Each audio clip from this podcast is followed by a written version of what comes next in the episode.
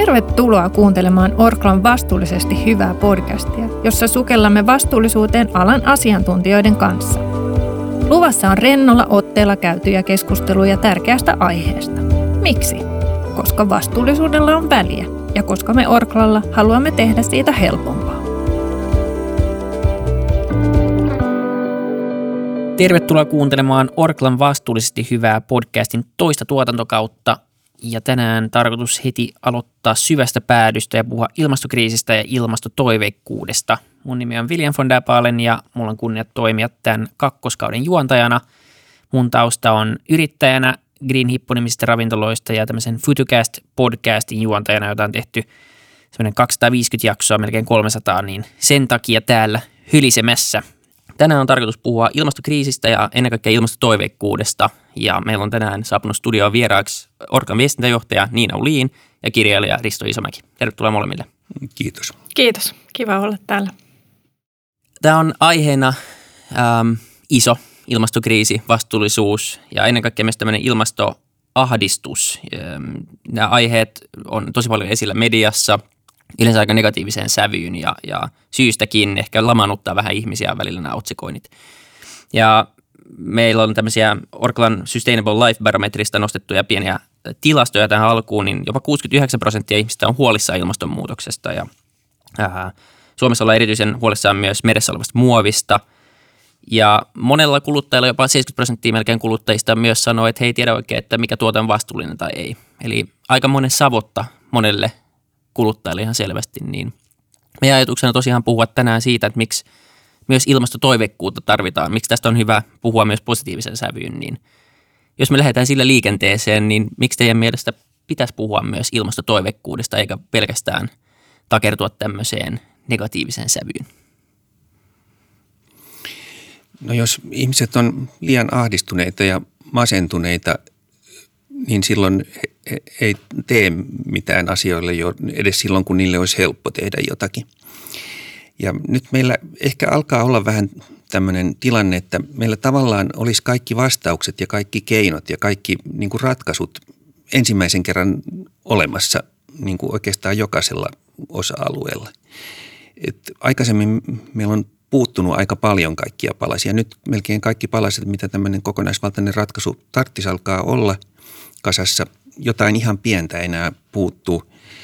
Mutta meidän on jotenkin vaikea päästä tässä liikkeelle niin kuin silleen, että me todella saataisiin päästöt vähenemään nopeasti. Mutta, mutta mä luulen, että se johtuu osittain siitä, että, että ihmiset on niin kuin vähän ehkä alkanut menettää uskonsa, että jotain pystyisi todella tekemään. Ja se on hirveän vaarallista ja se on kauhean turhaa, koska tämä, tämän ongelman ratkaiseminen, vaikka tämä näyttää kauhean isolta, ei itse asiassa todellisuudessa olisi kauhean vaikeaa.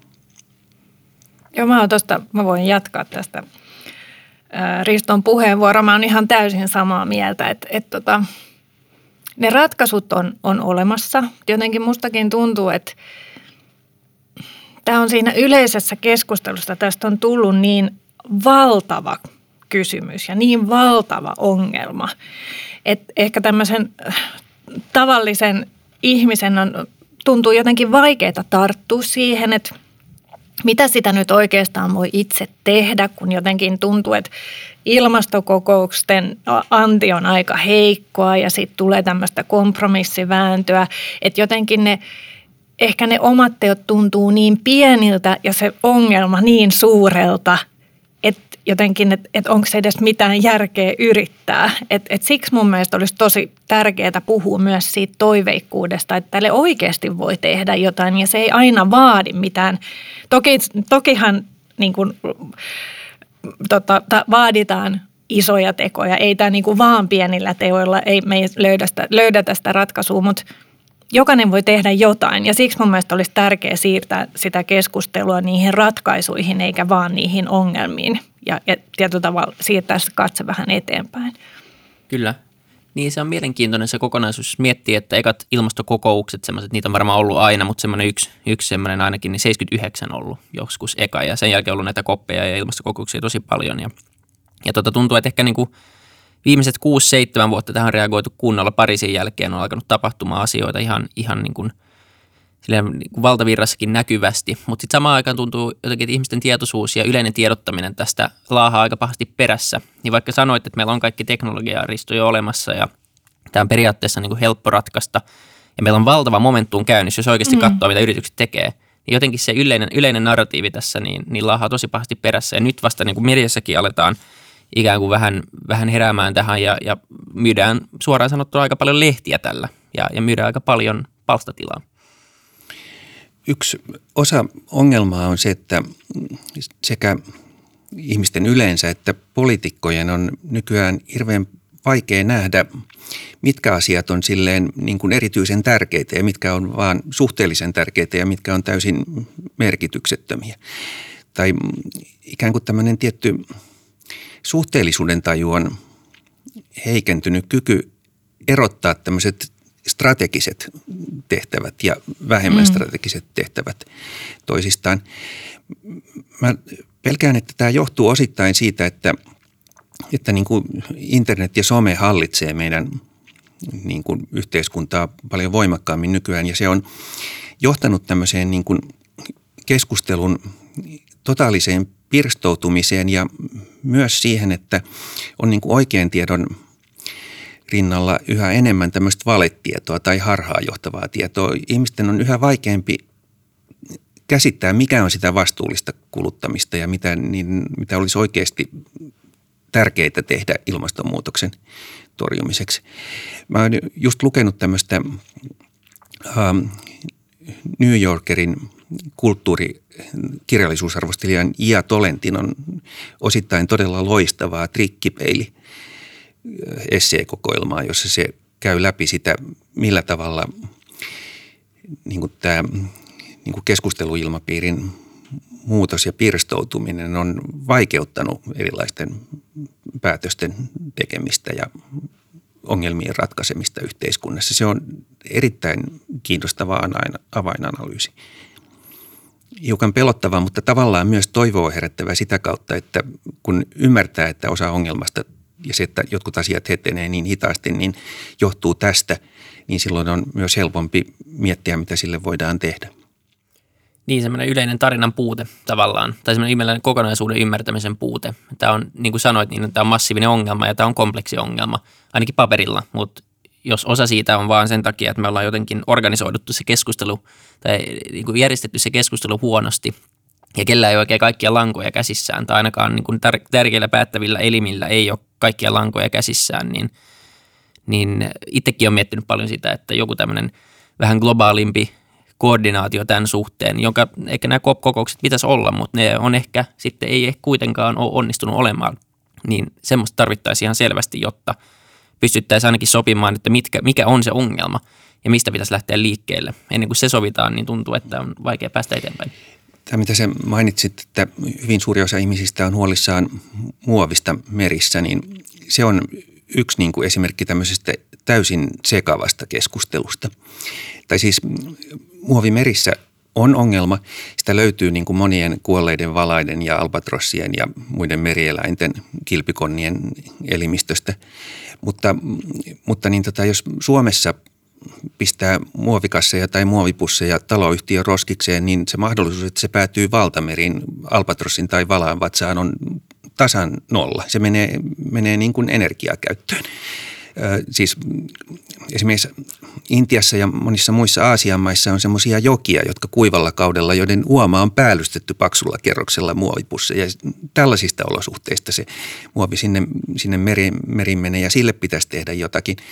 Mutta sitten on niin turhaa sanoa, että me toimitaan kaksinaismoraalisesti, jos me ei puhuta tästä ongelmasta myös omalla kohdallamme, jos, jos niin kuin me ei todellisuudessa täällä vaikuteta siihen samalla tavalla. Se on, se on turha ajatus.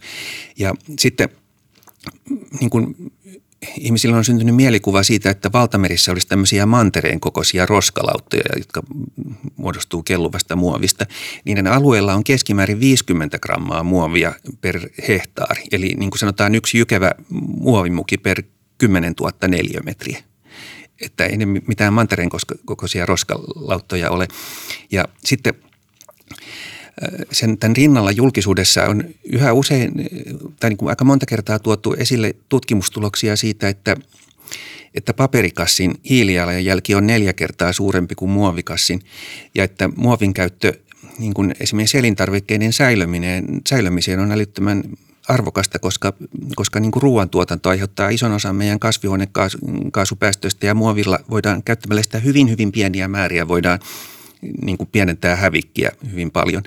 Mutta kun tämä keskustelu on niin älyttömän sekavaa, että tämmöisiä faktoja tulee jatkuvasti mm, niin kuin esille yhtä aikaa tämmöisen disinformaation kanssa ja mitään keskustelua on hirveän vaikea käydä loppuun saakka, niin kaikki tämmöiset puolitotuudet ja, ja niin kuin jopa niin kuin täysin paikkansa pitämättömät myytit jää elämään niin kuin niiden faktojen rinnalle ja kukaan ei enää tiedä, mihin voi uskoa.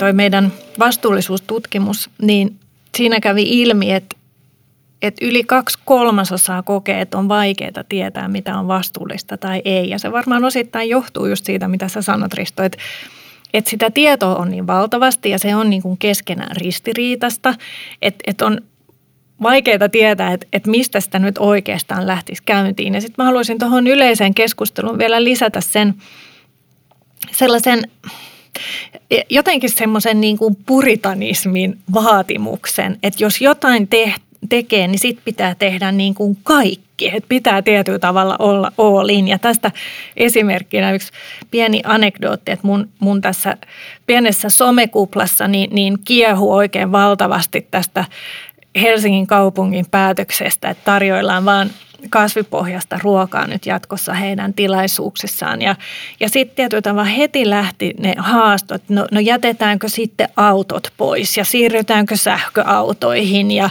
ja miten sitten kotona. Ja, ja tietyllä tavalla, että että semmoista yhtä pientä tekoa tuntuu siltä, että ei voi tehdä sitä vaan, vaan heti tietyllä tavalla vaaditaan semmoista sataprosenttista panostusta siihen, mikä varmaan pelottaa monia että uskallanko mä nyt tehdä tämän, kun mä en tee näitä muita asioita.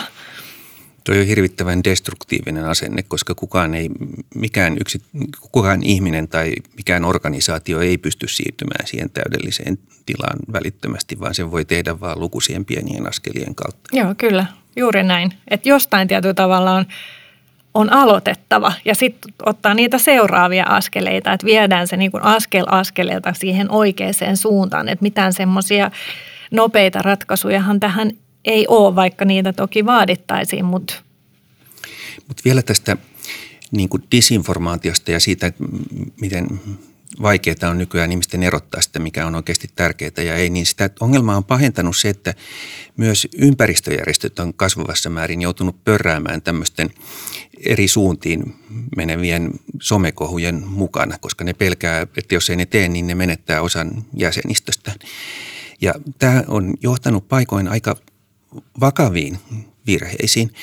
Kaikkein suurin yksittäinen erehdys tai niin kuin tämmöinen suuri moka, jonka ympäristöjärjestöt on tehnyt, se että ne on saanut koko maailman ikään kuin, tai ison osan maailmaa ikään kuin poikotoimaan palmuöljyä.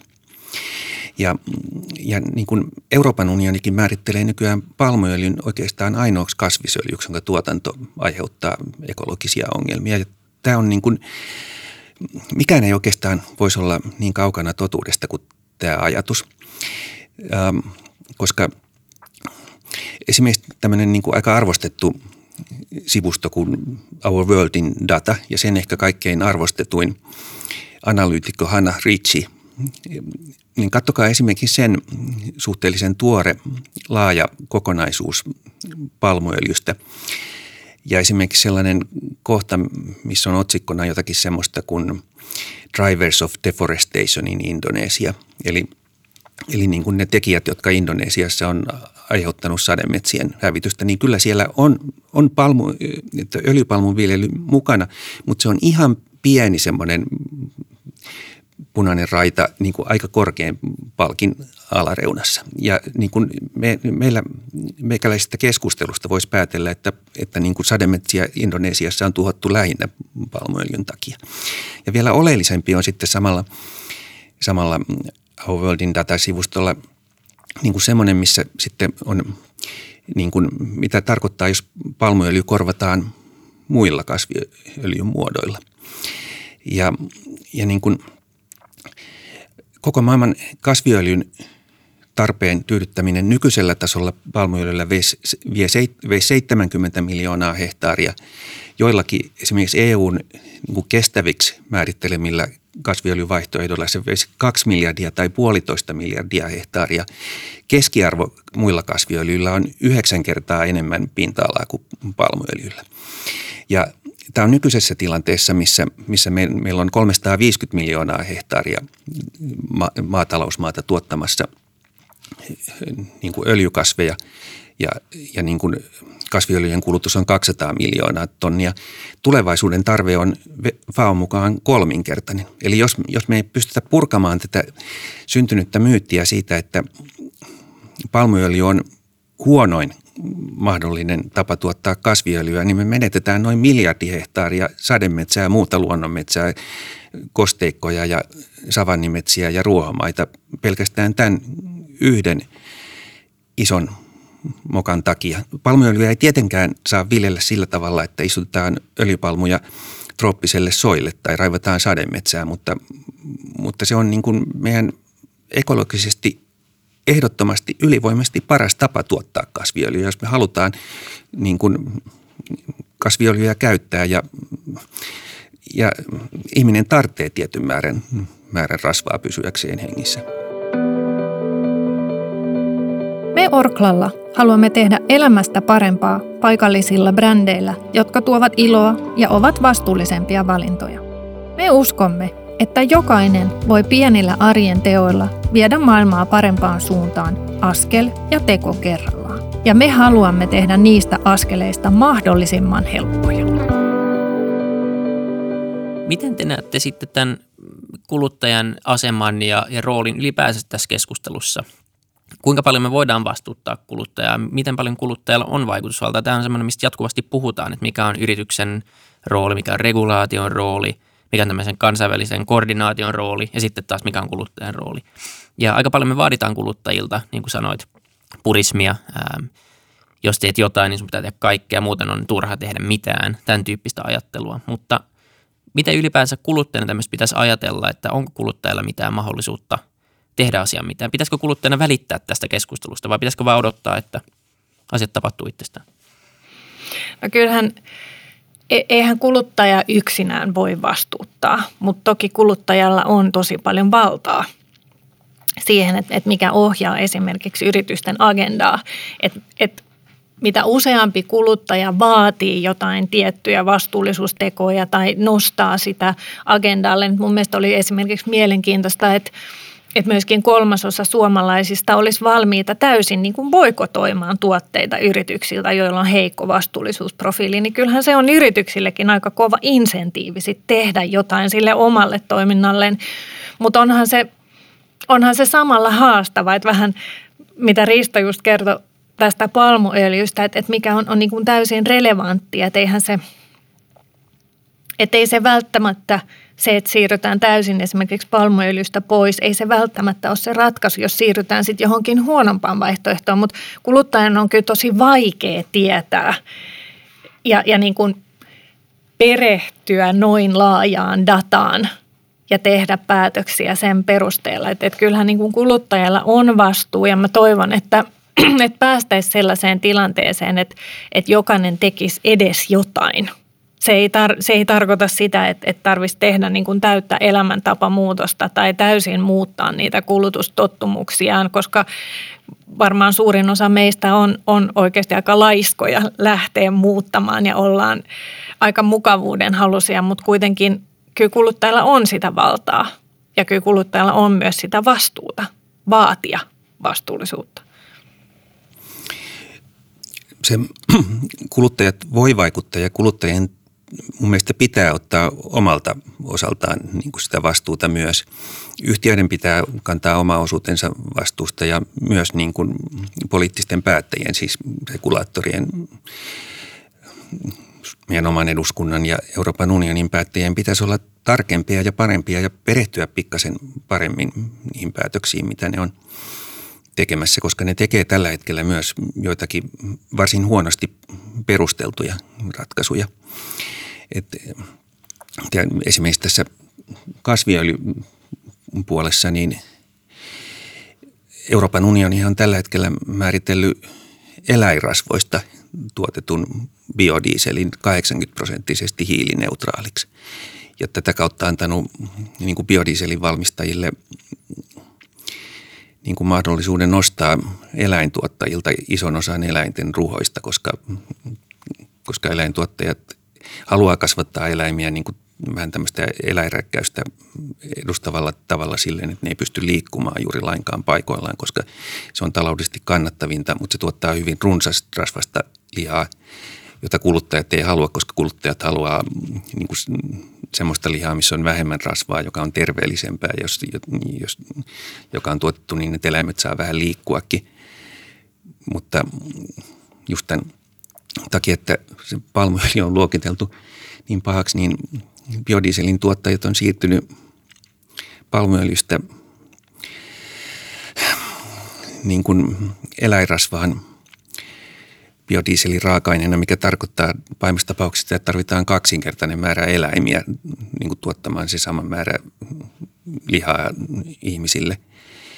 Ja joka, ei todella, joka on mahdollista osittain sen takia, että Euroopan unionin niin kuin regulaattorit ei ole tehnyt omaa pohjatyötään kunnolla.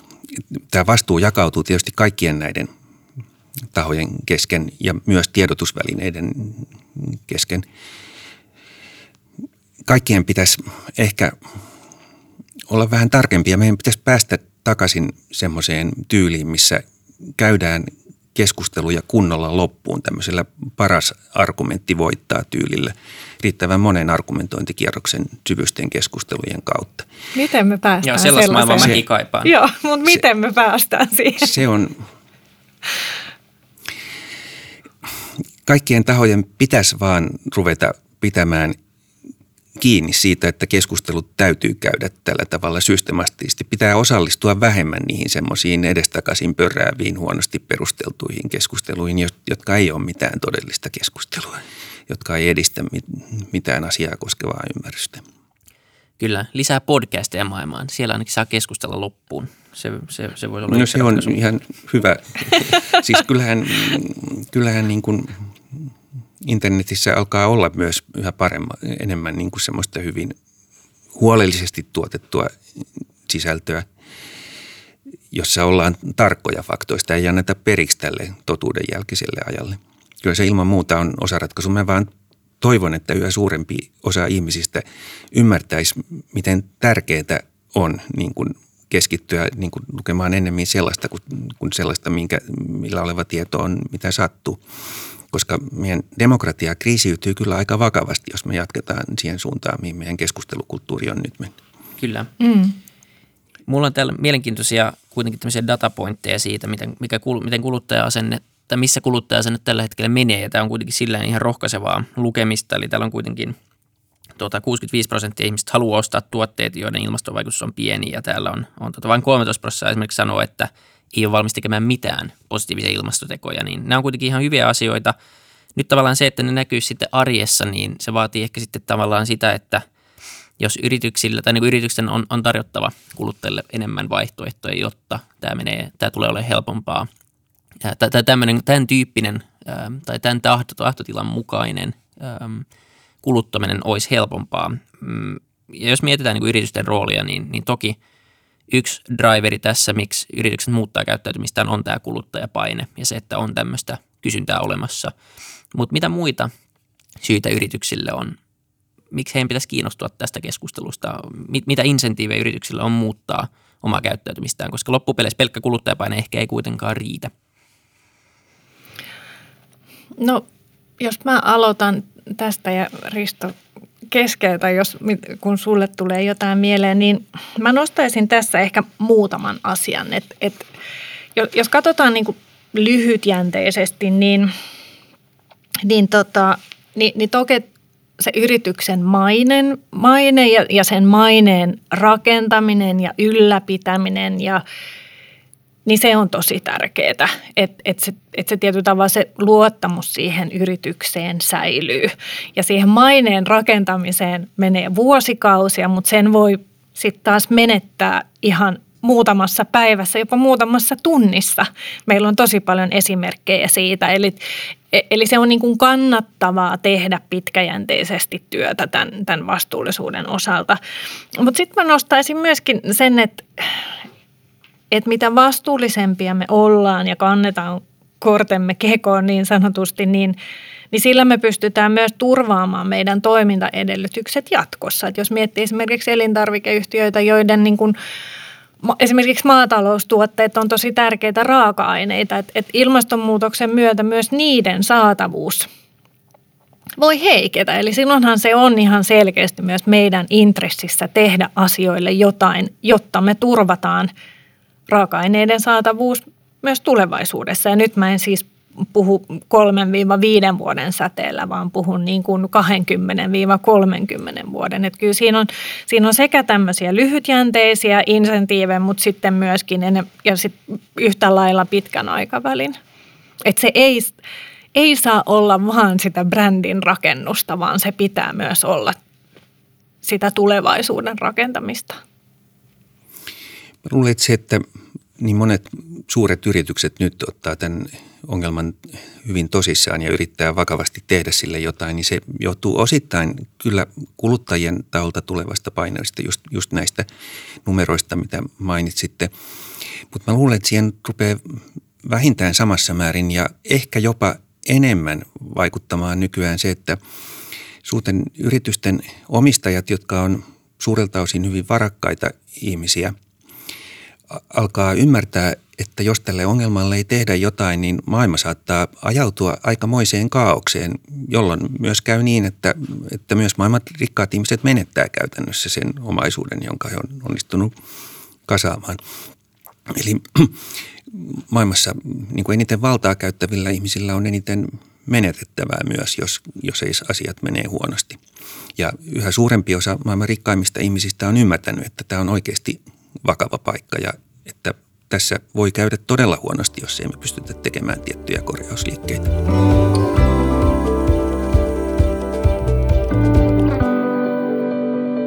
Tässä oli tämmöinen mielenkiintoinen FIBS, FIBSin tekemä tutkimus, josta oli nyt muistaakseni kohderyhmä oli tuhat suurinta suurta yritystä Suomessa ja siinä oltiin, oltiin saatu semmoinen 200 suunnilleen yritystä mukaan ja, ja näistä vastaisi niin 93 prosenttia näistä, näistä firmoista, niin niillä oli vastuullisuus osana omaa strategiaa. Se on aika merkittävän korkea luku kuitenkin, jos olisi vaikka tehnyt tämän saman tutkimuksen 20 vuotta sitten, niin mm. niin suuri osa ei varmaan olisi käyttänyt sanaa vastuullinen missään kohtaa oma organisaatio. Muutama edelläkävijä organisaatio varmaan. Joo, siinä on itse asiassa, anteeksi mä keskeytän, Joo. mutta se, se on itse asiassa jo siitä, kun tämä tutkimus tehtiin edellisen kerran, niin se on jo noussut merkittävästi. Kyllä. Joo, eli niin kuin semmoista selvää momentumia on olemassa. On. Sitten tavallaan ne syyt tehdä tätä oli mun mielestä aika mielenkiintoisia tässä vaiheessa, eli tämmöinen – se yrityksen missioon ja yrityksen ytimeen integroitu vastuullisuustyö ei näyttänyt olevan vielä ehkä siinä suuremmassa roolissa, vaan täällä oli semmoisia semmoisia lukuja kuin, että myynnin osakeomistajan arvon kasvattaminen, myynnin kasvattaminen oli 37 prosentille tärkeää, ja, ja sitten brändi ja maineen rakentamisessa oli 61 prosenttia. Ne oli tämmöisiä aika lyhytnäköisiä drivereita tässä. Ja tietenkin loppupeleissä ehkä tällä, kunhan nyt vaan tehdään jotain, päästään vauhtiin, niin näillä syillä ei ole niin paljon merkitystä, kunhan se ajan myötä – tavallaan integroituu siihen yrityksen ydintekemiseen, koska sitten tämmöinen niin viherpesu mm. ja tämmöinen päälle leimaaminen, että hei meillä on joku tosi korkeapäästöinen liiketoiminta ja meillä ei ole mitään intressiä sitä muuttaa parempaan suuntaan, niin me varustetaan jotain kompensaatio-ohjelman kautta itsellemme lisäaikaa ja me näytetään tosi vastuullisilta paperilla, koska me ollaan nollapäästöinen yritys, mutta tosiasiassa sulla on kuitenkin kaikki ne päästöt olemassa, mm. mutta sitten sä vaustat kompensaatioon, niin se ei kuitenkaan loppu, pitkällä aikavälillä se ei tunnu siltä ratkaisulta, että me ei voida ikuisesti vaan kompensoida ja istuttaa metsää, vaan jossain vaiheessa itse ne alla olevat, olevat rakenteet, niin niiden onkin muututtava, jotta tämä, tämä niin perälaudan vuotaminen loppuisi tässä pikkuhiljaa. Mm. Mutta vielä tästä, että minkä takia ihmiset ei tee kaikkea sitä, mitä ne vois tehdä ja minkä takia se tuntuu niin, tämmöiset pienet omat teot tuntuu niin hirveän pieniltä – niin tietysti siinä on se, että jos, jos kaikki ne pienet teot, mitä ihmisille ehdotetaan, niin kuin tarkoittaa se, että voisin, voin niin kuin tällä ja tällä alueella omista päästöistäni niin kuin eliminoida pienen osan tai vähän suuremman osan, niin sehän näyttää tosi pieneltä. Mutta itse asiassa elintarviketeollisuuden puolella olisi mahdollisuus päästä paljon pidemmälle tai paljon isompiin kuvioihin, koska siellä ei oikeastaan tarvitsisi puhua vaan siitä, että toimimalla näin voit vähentää osan niistä omista päästöistä, jotka tulee ruoantuotannosta, vaan, vaan niin kuin ruoantuotannon tai elintarviketeollisuuden alalla olisi päästä, mahdollista päästä erittäin voimakkaasti hiilinegatiiviseen niin kuin ruokaan, eli, eli semmoisiin elintarvikkeisiin, joita ostaessaan, joita ostamalla ihminen ei vaan eliminoisi omia, omasta syömisestään aiheutuvia päästöjä, vaan eliminoisi omat päästönsä tällä alueella ja ehkä muillakin alueilla jopa moni, moninkertaisesti niin, että voisi tavallaan pienentää sitä kautta myös, myös muiden ihmisten päästöjä. Tai, tai tämä kuulostaa ehkä utopistiselta, mutta äh, saanko mä jatkaa tästä Kyllä. vähän esimerkin kautta. Tämä on tähän asti myös yksi, yksi niin kuin ongelma, joka liittyy näihin ilmastonmuutoksen uhkakuviin, on se, että niitä uhkakuvia on hirveän monta erilaista, koska, koska me ei vielä olla, meidän on mahdoton sanoa, että mistä tämän tilanteen kärjistyminen tulee ensimmäisenä repeämään, koska näitä skenaarioita ja vakavia mahdollisuuksia on tosi paljon. Nyt mä sanoisin, että voi tehdä ensimmäisen kerran aika vahvan veikkauksen. Mun hyvin vahva veikkaus tällä hetkellä on se, että ensimmäinen todella vakava seuraus ilmaston lämpenemisestä tulee liittymään Amazonasin sademetsiin. Ja tutkijat on 50 vuotta varoittanut siitä, että jos Amazonasin sademetsistä hakataan liian suuri osa, niin suurin osa koko valtavasta sademetsäalueesta muuttuu sademetsästä kuivaksi savanniksi, mikä on tapahtunut monta kertaa aikaisemmin luonnollisten ilmastonmuutosten seurauksena. Ja nyt näin on, kun nyt on vajaa 20 prosenttia sademetsistä hakattu siellä ja toinen 20 prosenttia on menettänyt ison osan puustaan, niin näin, näin on käynyt jo Kaakkois-Amazonasissa. Siellä semmoisetkin metsät, jotka ei, jota ei ole hakattu, on muuttunut hiilinielusta hiilipäästöjen lähteeksi, koska puusto alkaa kuolla pystyyn.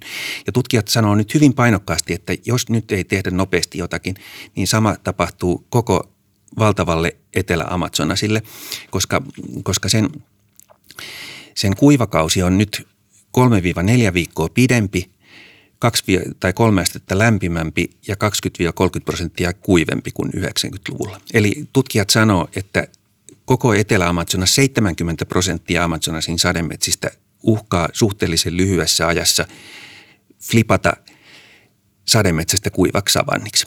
Ja Amazonasissa on puustossa ja maaperässä 100 miljardia tonnia hiiltä ja näissä palmusoissa 50 tai 100 miljardia. Puhutaan ihmiskunnan 15-20 vuoden päästöistä nykytasolla, joista iso osa voi hetken päästä olla ilmakehässä, jos me ei tehdä tälle tälle jotakin. Ähm, ja samalla me menettäisiin 10-20 prosenttia maapallon mannerten kaikista eliölajeista kertarysäyksellä. Tämä on niin kuin se, mikä tällä hetkellä näyttää olevan is, ensimmäinen todella iso ilmastonmuutoksen aiheuttava kriisi. Mutta plussaa tässä on se, että tutkijat sanoo, että tämä olisi edelleen mahdollista pysäyttää, pysäyttää lopettamalla niin kuin sademetsien hakkuut ja tekemällä suhteellisen nopeasti hyvin laajoja uudelleen istutusohjelmia jäljellä olevaa sademetsäaluetta ympäröivillä alueilla, jotka on raivattu karjanlaitumiksi.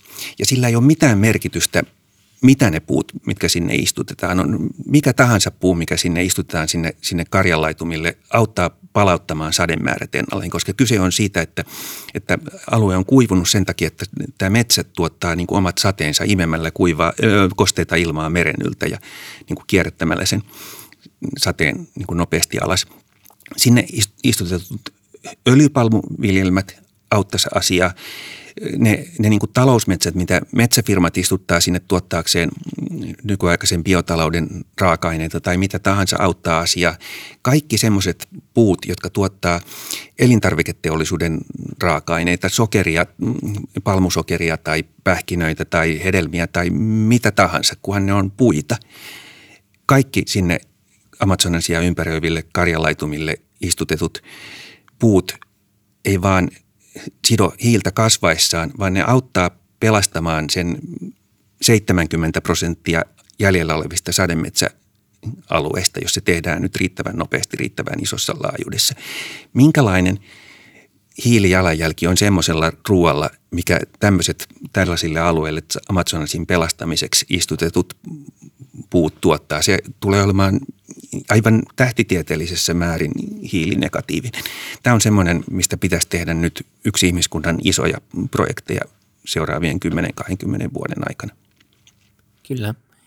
Hiilinegatiivinen ruoka. Se, mm. se on mun mielestä mielenkiintoinen ajatus. Ja toi korostuu aika usein niin monessa näistä keskusteluista, että meillä on tämmöinen valtavan kokoinen ongelma, joka on menossa ihan päin no puita, huono vertauskuva. Ja, ja tota, no se oli huono Joo, kyllä. Sorry. Ja tota, ää, Anteeksi kritiikki. Ja, ja, ja, tota, ja sitten kuitenkin korostuu näissä ää, asiantuntijalausunnoissa usein se, että se, että me nyt, että meillä on vieläkin paljon aikaa sen asian pysäyttämiseksi ja se, että vaan lopetetaan vaikka ylikalastus jossain meressä tai lopetetaan ne hakkuut, niin meillä on vielä mahdollisuus korjata tilanne. Niin se on ehkä se, se asia, mikä itse on tässä ihmetyttänyt, että jos tämä on kerta niin kuin näin, niin miksi me vaan jatketaan kuitenkin. Ja nyt tässä pitää pitää olla toiveikas keskustelu, mutta mm-hmm. tämä on ehkä semmoinen niin mielenkiintoinen vaan ajatus siitä, että asiat vaan jatkuu ja jatkuu, vaikka meillä olisi avaimet kädessä ja meillä olisi jo tieto olemassa ja, ja tota, se, se on jotenkin vaan tietyllä tavalla hämmästyttävää ja pitää vaan toivoa, että me herätään tarpeeksi nopeasti siihen.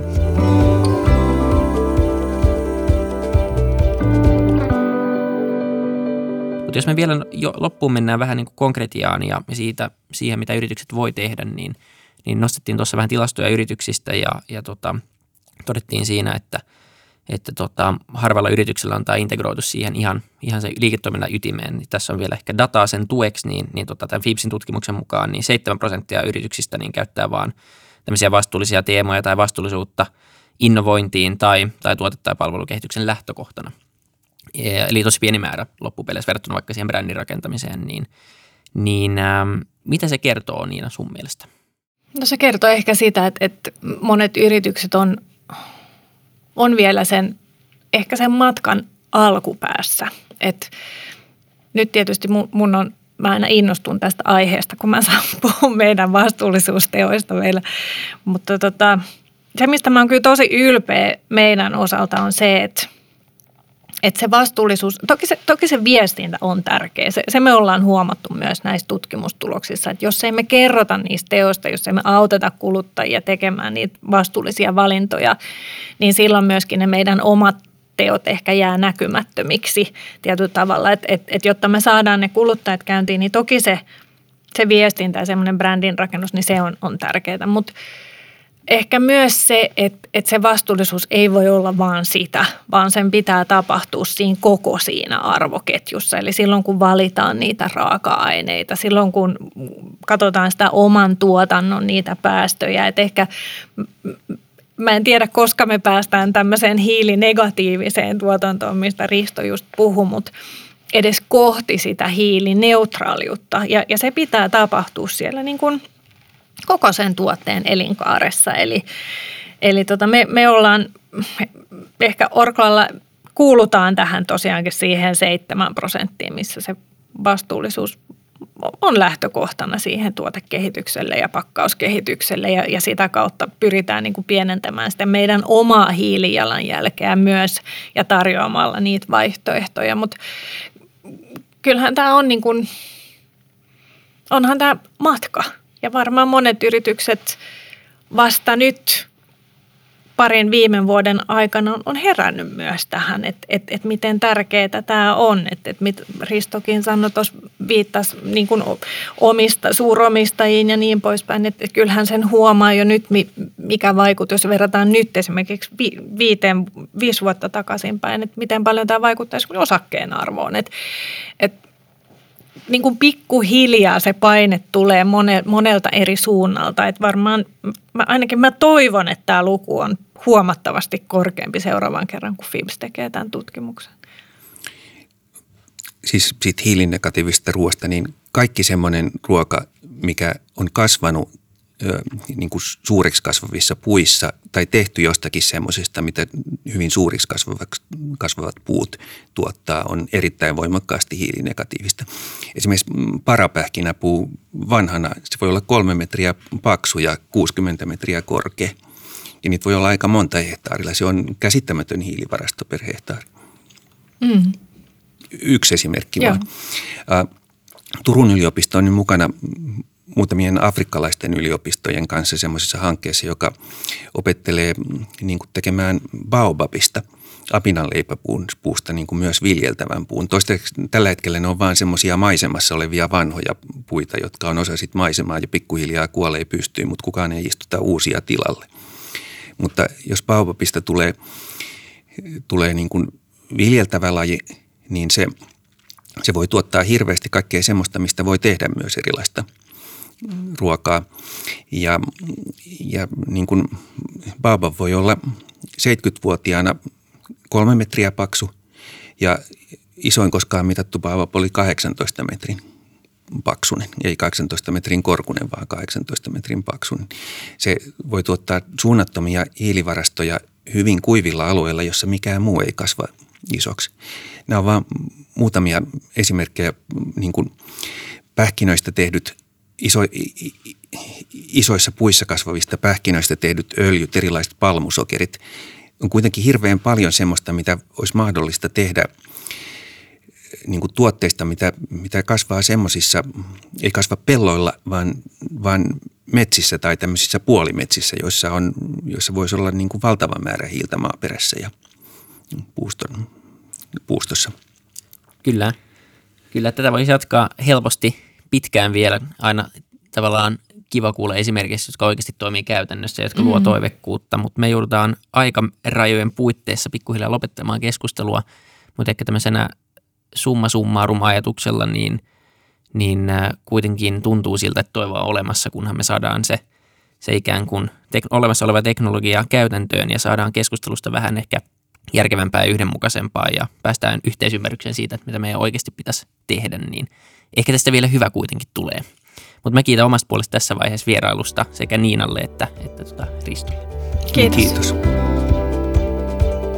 Ja Orkan nettisivuilta www.orka.fi pystyy lukemaan näistä ja monista muista, muistakin aiheista lisää.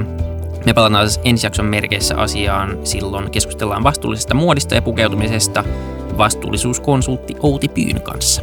Ensi jakso. Moi moi! Vastuullisesti hyvää podcastin tuottaa Orkla, joka on Pohjoismaiden johtava päivittäistavaratuotteiden toimittaja. Luotettavat tuotteemme ovat olleet osa suomalaisten arkea ja juhlaa jopa sadan vuoden ajan. Me haluamme olla alamme edelläkävijä vastuullisuudessa ja tehdä vastuullisista valinnoista helpompia. Lisää meistä ja työstämme löydät osoitteesta orkla.fi.